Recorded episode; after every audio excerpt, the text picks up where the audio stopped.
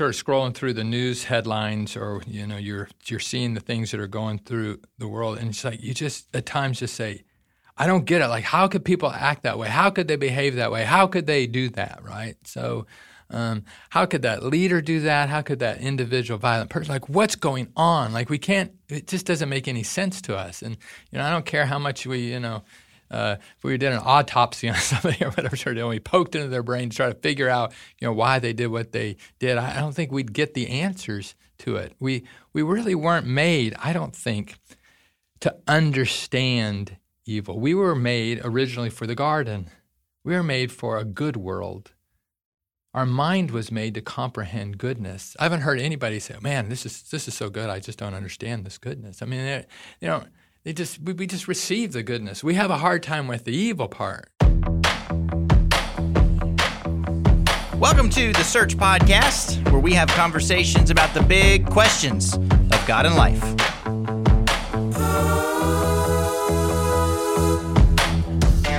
I'm your host, Blaine Larson, and today it's part three of our series on the problem of evil and suffering. If God is good, loving, all powerful. Why is there so much evil and suffering in the world? My guest for this series is Dr. John Hopper from Search Houston, also the author of Questioning God. John, thank you so much for joining me today. Absolutely. Well, let's just dive right in. This is part three, and I asked you, what is this called? And you said, I don't know. We're kind of cleaning up loose ends. That's so right. That's right. We'll, uh, we'll clean up some loose ends here. And uh, on a, uh, okay, on a, on a serious note, we're, we're dealing with probably the most complex subject when it comes to the big questions of God and life. We're dealing with the question that, that a lot of people give as the number one reason for not believing in God.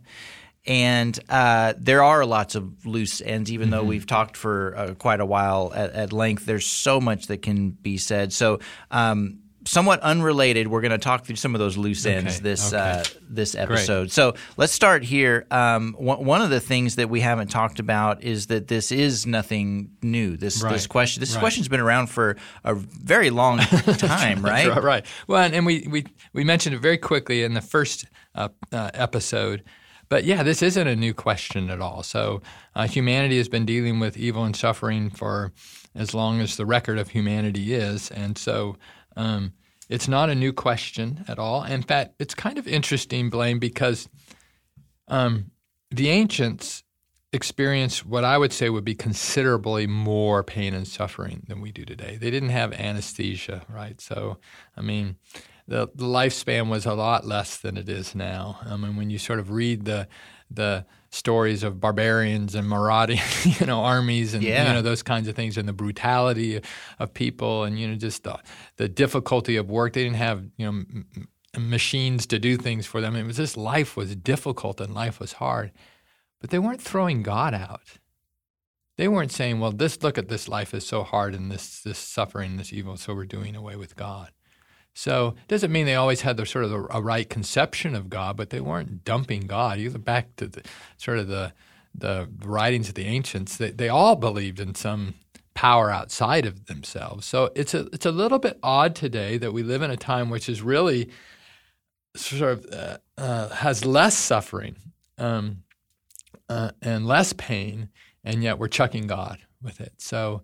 Um, so I think that that ought to make us take pause and maybe even to sort of look back at some of what the ancients would have to say. Um, that many people believe that Job is the oldest book that sort of written, so when it was first written in, in the Bible, and and it's all about the question of evil and suffering. So you know, sometimes people ask this question about evil and suffering and think it's a modern stumper to Christianity and God. It's like it's not a modern stumper. It's like it's a question that's sort of been asked from from way past. So, and there's some great things in Job that that can be learned about evil and suffering. And and again, they're living in a time where there was much more of it than there is now. So maybe there's some things that we we can learn from uh, from the ancients. And so I just think that's important for us to recognize that it's not a new question that others have wrestled with. Well, it's a it's a that's a great observation. And when you think of the book of Job, one of the interesting takeaways, spoiler alert, mm-hmm. but I mean, if you, yeah. haven't read, if you haven't read it by now, no. Uh, spoiler alert in all seriousness though one of the points of it is that there isn't an answer to the why mm-hmm. question because we always right. want to know why we've talked That's about right. this idea on yeah. earlier episodes yeah. and we threw out option we know mm. there's god gives us general reasons but right. Job, you know, why does this happen? And yeah, and, and all that. Um, and his friends actually m- mess it up. So they, yeah. they say these are the reasons why it's happening, and th- those weren't the reasons why no. it happened. So that, again, that's sort of a warning to us to be careful not to say, well, this is why that's happening in your in your life. So. But but related, a, a loose end that I want you to kind of clean up for us is that even though we've we've made it a point all along to say we don't always know the reason, even though sometimes God has shared reasons in the Bible. That doesn't mean that there's not a specific reason why he's allowed certain things right. to happen, even in our own lives. That's right. We just don't necessarily know it. It doesn't yeah. mean there isn't a good reason. So sometimes we we have this sort of false conclusion that because I don't know the reason, therefore there isn't a good reason. Right. So and there's a lot of times in life where we sort of prove that axiom wrong, where we go, man, there's no good reason for this, and then later on we go, oh, no, that's I guess that's why they did that, right? So so we see that at, at play, and I think that would be true for God. I think we mentioned sort of in one of the earlier episodes that if if God is who God is often t- uh, talked about, that is, He's omniscient. He's so much greater. He knows, you know, all things that are going on, and he's sort of aware of the big picture in ways that we could never comprehend, that we just don't have that capacity to. We would expect him at times to make moves that we don't understand. So if I'm playing chess again with somebody who's a grandmaster, right? So they might take a couple moves, and I'm gonna go, I don't. Why did they move that piece there? There, eh, but that doesn't mean there's not a good reason to it. You know, two more moves and it's checkmate, right? So yeah. It's like, oh, well, I guess that's why they moved it there, right? So, so just because we don't have the reason doesn't mean there isn't a good reason. It may be that that the, the reasons become evident later. Uh, I re- read this last week. It was a great little story uh, from Lee Strobel, who's written a, a, number of books like The Case for Christ. Um, um, and, he, and he was telling the story of how when he was still a reporter in Chicago, he, he really had this sense that he and he, he had recently become a Christian because he, he, he wasn't a Christian, then he became a Christian. And he had this sense that he should invite this fellow colleague to go to the Easter service at his church. And so he went into this room where his colleague was. Uh, I think it was sort of this open space room, and he went in. There's nobody else in there that he saw, and he invited him to come to the the Easter service. And the guy's like, eh, "I'm not interested at all." And so then he said, "Well, are you interested in God?" "Oh, no, I'm not interested in God." "Well, you're interested in, like learning more about?" "I'm not interested at all." The guy's just like totally rebuffed him. And so he left and you know, that room and he's like, well, I, I, thought God wanted me to invite him, but I, you know, I don't really know what the reason why, but I sense that I was supposed to. Well, a few years later, he is um, at this church speaking, and this fellow comes up to him and says, I just want to thank you for being a part of my spiritual journey. And he's like, Well, who are you? he says, Well, you know, a few years ago, I, I, I was out of work and this friend who was trying to help me get work said, "Hey, do you um, do you do any tile work?" "Oh yeah, I do tile work," because he had done his own bathroom sort of thing. And so he said, "Well, you know, we need some tile work done in our workroom at the office."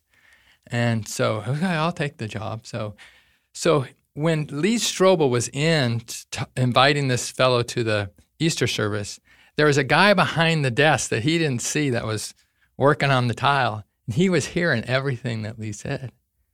And as he was saying it, he was like, I need to go to church this Easter. My family needs to go to church. And he, the guy hadn't gone to church, wasn't interested in church, but he just sensed that he did. So he ended up going to church with his wife and his kid, and they all turn to the to the Lord's ordeal. So, so here was Lee Strobel, totally rejected, right? That suffering of being rejected. Right? He had no reason. He didn't know why that was happening, right? Years later, he finds out that it had this impact in this other person's unreal. life. It's unreal there. So, so sometimes we might find out, hey, there's this reason why God sort of had me go through this this suffering or this rejection or pain.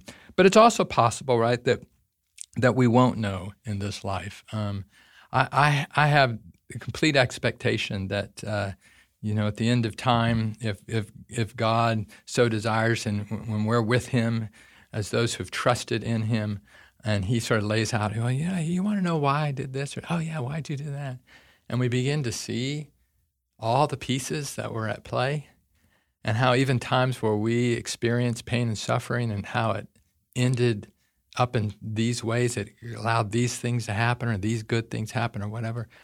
I, I don't think any of us will be questioning God will go, Oh my goodness, how you pulled all of the pieces together. You, you, you made the real checkmate there, sir, even though I didn't understand the moves along the way. Mm. Well, and some of those moves may not even be about us That's at all, right? right? I mean, right. isn't that another part of this puzzle? Yeah. We, we're so ego self focused. That's right. That's right. Yeah. So we think that God, God always is, is doing things in our life or not allowing things or allowing things just for us, for our lessons. But it may be that He's He's doing things to sort of get us out of the way because He's got other people that He's interested in. So I mean, one of the biblical examples of that is that the early believers were in Jerusalem. They started getting persecuted, so they spread out. Well, then they began to share about Jesus other places, right? So which was really about other people. They had already known about Jesus, but now these other people got to learn about Jesus. Well, how did they get into that position? They got into that position because they were persecuted back in Jerusalem. So, so really, that persecution really wasn't about them. It wasn't necessarily about them, um, you know, building character or whatever the case might be. It was it was about other people even. So sometimes God can be allowing that uh, because of what he's doing in a sort of a big picture way. And again, I think at the end of time, that um, that God can sort of show us that sort of the remarkable ways in which He used even those difficult things we went through. So so much so that I think that we would say, I would do that all over again for the, end result that, that that came about. So another loose end as we're thinking about this could also be that, that this topic is so hard to answer because we're really not able to comprehend it. Like like we just mm. can't understand evil and suffering to a depth and degree that would allow us just to solve the problem that we see here. Yeah, I mean, I think you know, again, you're sort of scrolling through the news headlines, or you know, you're you're seeing the things that are going through the world, and it's like you just at times just say, I don't get it. Like, how could people act that way? How could they behave that way? How could they do that? Right? So. Um, how could that leader do that? How could that individual violent person? Like, what's going on? Like, we can't. It just doesn't make any sense to us. And you know, I don't care how much we, you know, uh, if we did an autopsy on somebody or whatever, sort of, and we poked into their brain to try to figure out, you know, why they did what they did, I don't think we'd get the answers to it. We we really weren't made, I don't think, to understand evil. We were made originally for the garden. We were made for a good world. Our mind was made to comprehend goodness. I haven't heard anybody say, "Man, this is this is so good. I just don't understand this goodness." I mean, you know, they just we, we just receive the goodness. We have a hard time with the evil part. So, um, I mean, sometimes we might be surprised by somebody that's doing something really good for us, but mo- most of the time we're surprised by that because we've seen so much evil and we're just surprised that somebody's doing good, right? So, but uh, but we aren't sort of worried about that. Like, how could somebody just do goodness like that, right? So, because um, our minds are are fine with that. We can rest in that. Our minds were made for that. They weren't made to really comprehend evil. So I think, you know, we will probably go to our graves thinking, I don't know why that happened. Why this person did this to that? Why they hurt my wife? Why they hurt my child? Why this or that happened in my life? I don't get it um, because we really weren't made to comprehend evil. That's a great, great point. And I want to move on to Another topic that to me is really important. I'm glad you're addressing it uh, now, and it's it's really the idea that this this quote problem of evil and suffering, uh, the, the way we talk about it, it's not just a Christian problem. Mm-hmm. It's a problem for whatever your worldview is. So if you're an atheist, you still have to answer the the problem. Why is there all this evil going on in the world. If you're a Buddhist, you what's right. your answer?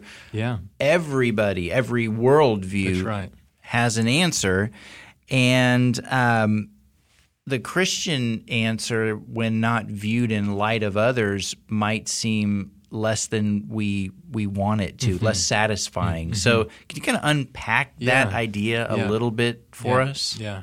So, um, I think there are things in life where we would say, you know, this isn't just like I would like it, but when I look at option B, C, and D, it's better than those yeah. options, right? Yeah. And and I think we can do that with Christianity relative to evil and suffering as well. There's questions that we might still have. There might be still pains that we have in our hearts, struggles we have in our mind. But if we go to the other options, we might find those to be even more lacking. So, you know, if you, if you take the atheist position, if you just say, well, you know, I don't believe there's any God at all, then you have to sort of wonder, well, how do we call anything evil, right? Like we've talked about already. How, how do we decide what's good or evil? Isn't, aren't just things the way of the wild, right? Aren't just things survival of, of the fittest? So, um, you know, some people get lucky, some people don't, right? So, um, y- you just have to say things are the way they are. Like people's DNA has been coded the way it is, and they're just responding to their environment. So when that person was rude and angry and violent towards me, well, they were just being what they were programmed to be. Like that's pretty much what you're you're left with. Well, that's not very satisfying, right? So there was an article a couple of years ago in the Wall Street Journal where this woman said, if you don't believe in God, you should still tell your, you should still lie to your children and tell them about heaven. And the article said that because um, it's it's really not helpful for your children just to tell them that they're just going to uh, die and their their body's going to decompose and that's the end of them. It's not helpful for them psychologically. So just lie and tell them there's a heaven. So, but that's what you're left with, right? If you're an atheist, that's what you're stuck with. There is no hope in the end. So with Christianity, right? There's there's not only the sort of the hope of a sort of a God doing things for good and overriding reasons in the present, but there's also the potential for the righting of all wrongs, for an accounting to occur in the end. Because, right, we see people that die that did evil things. In fact, we may not even find out about the evil that they did until after they died. They got away with it all, right? And then we see other people who seem to do everything right and bad luck seems to be, you know, with them all the time. Well, how are those tables ever righted if there's no God, right? So, so Christianity is, is a story that that um, can explain evil now, our own rejection of God, but also sort of gives us hope in the present and hope in the future as well, which we just don't get that in in, uh, in other worldviews. You know, Eastern religions, for example, say that that suffering a lot of times is a is first of all they might even say it's not even real. It's it's Maya in, in Hinduism. It's just an illusion. It's not even real, which I, I think is kind of hard to swallow. Like means your pain and suffering. Uh, by the way, your pain and suffering, it's not really real. It's just Maya. If you were enlightened, you wouldn't experience that, that pain and suffering. That, that seems to be a rejection of reality there. So that, that worldview is a little bit soft there. But, but even if you take what Eastern religions have to say in regards to, say, reincarnation, carnation, um, the past life determines your present life. So you're just stuck.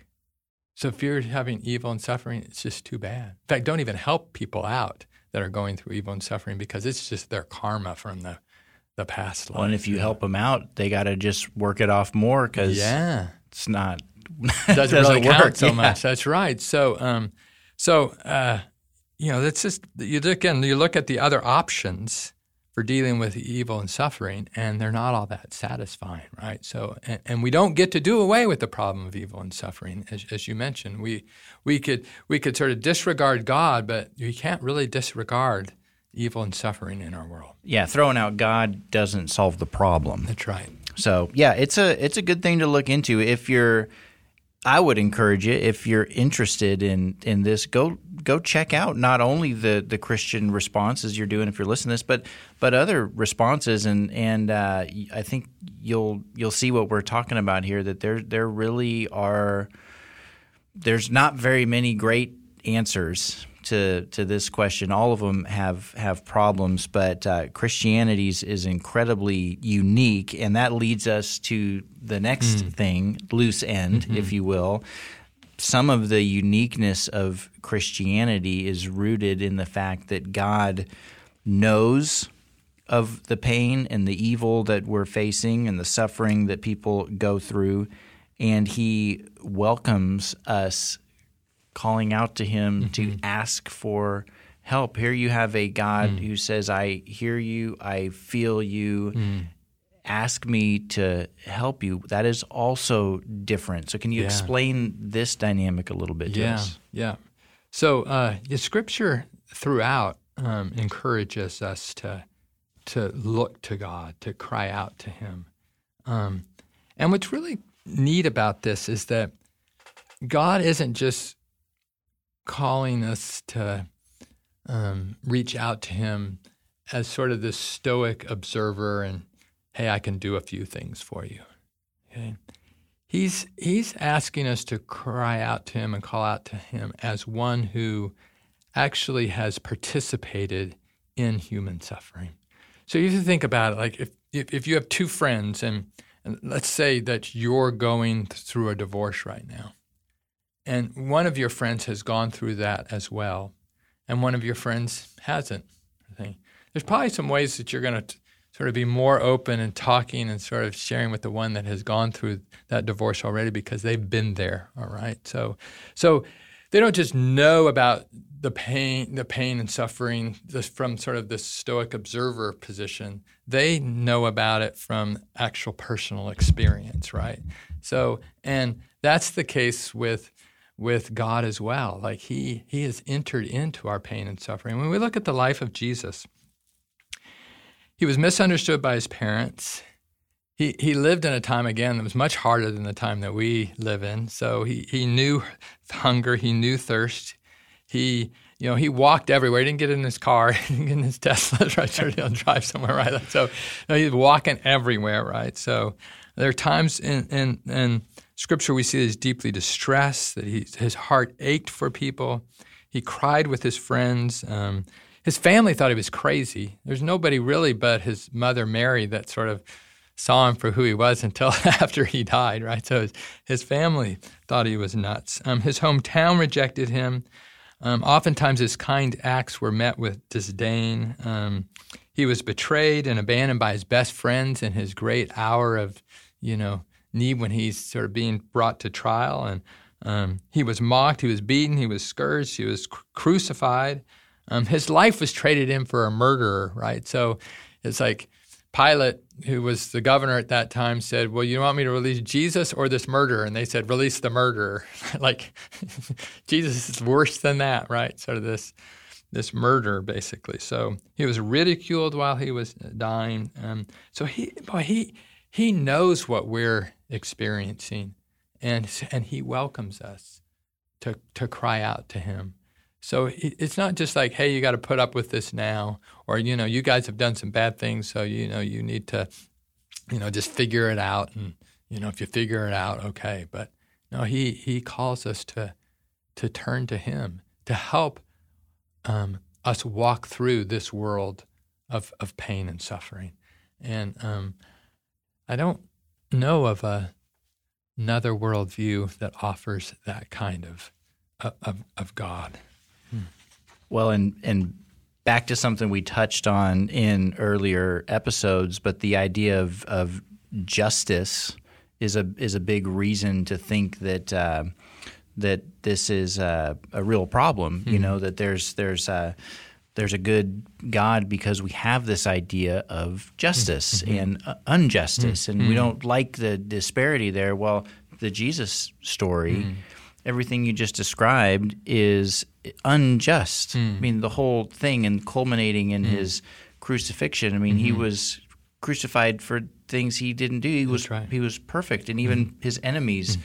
were were not against him. You know, ultimately, and yet this is what ends up happening mm. to him, and yet that unjust act, mm. the the killing of a innocent person, ends yeah. up being the most just thing mm-hmm. that ever mm-hmm. happens in, in a whole other way of looking at it because of what that accomplished yeah. for, for people in God's plan. Yeah. But it is uh, it is interesting when you mm-hmm. look at it from that perspective mm-hmm. too. I think. Mm-hmm. Yeah. So yeah, because we mentioned earlier, and I think in the the second episode that what we really have a problem with is unjust suffering, mm-hmm. right? Not just suffering, but when it's unjust. And Jesus is familiar with that, right? He's he's he he experienced the greatest injustice, right? So, and yet that injustice that he experienced uh, allowed there to uh, be a way for you and I to be made right before God. So um, it was an incredible act on his part. And in fact, I think this is the good way to end uh, this episode and this series here, Blaine, is that if J- Jesus was just this person we could cry out to when we were struggling, and he was kind of an empathetic sh- shoulder to cry on, that would be nice. Like it would be great to have that. We have friends that we call up when we're going through hard times and we talk with them. That's it's a really good thing. But it would really fall short if if that's all that it was was a God to sort of you know cry to. We need more than that. We need a God that will get us out of this mess. So that yes can be empathetic in this time and in this season, but we need a God who can get us out of this mess. And so so Jesus didn't just come to sort of suffer alongside of us. Um, in doing that suffering, in, in submitting himself to the greatest of injustices, he opened the door so that you and I don't have to stay in this place of evil and suffering, so that we can enjoy life with him in all eternity where evil is vanquished, where it's banished, where there's no darkness anymore, where uh, goodness reigns and, never ends reigning, where all suffering is gone, all pain is gone.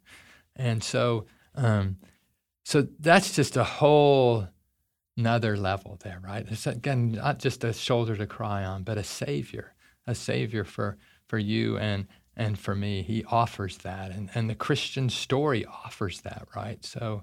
Um, it explains that the evil and suffering has come into the world because of our own rejection of God, but that God Himself was not willing to sort of keep us apart from Him, but He was willing to enter into our suffering and to provide a doorway for us to be with Him forever. I don't know of a better way to end than that. It's a great, great thing to consider what Jesus has done if it's not something that you've settled for yourself if you're listening to this. John, thank you so much for being my guest on the Search podcast. Yeah, absolutely. And you know, one thing we probably ought to mention here, Blaine, is that uh, in the book Questioning God, the question that we've been looking at is one of the chapters in the book. And mm-hmm. so, uh, you know, I know sometimes when I listen to somebody talking about it and then I, I, hear they've written about it too, I want to go back and sort of really sort of ponder what was said. So, a lot of the thoughts that we shared here today are found in the book Questioning God. So, people might want to check that out on Amazon they should check it out. It's a fantastic book. And if you like this, uh, you know, I think you'll really, really like the book. And then when you read it, you'll hear John's voice and you'll get it, you'll get it right because he writes the way he talks, which is fantastic. So thank you so much for being here, John. Absolutely. And uh, thank y'all for listening to the Search Podcast. If you enjoy these podcasts, please give us a rating or a review anywhere you listen to them, any platform. It really helps. And until next time, thanks for listening.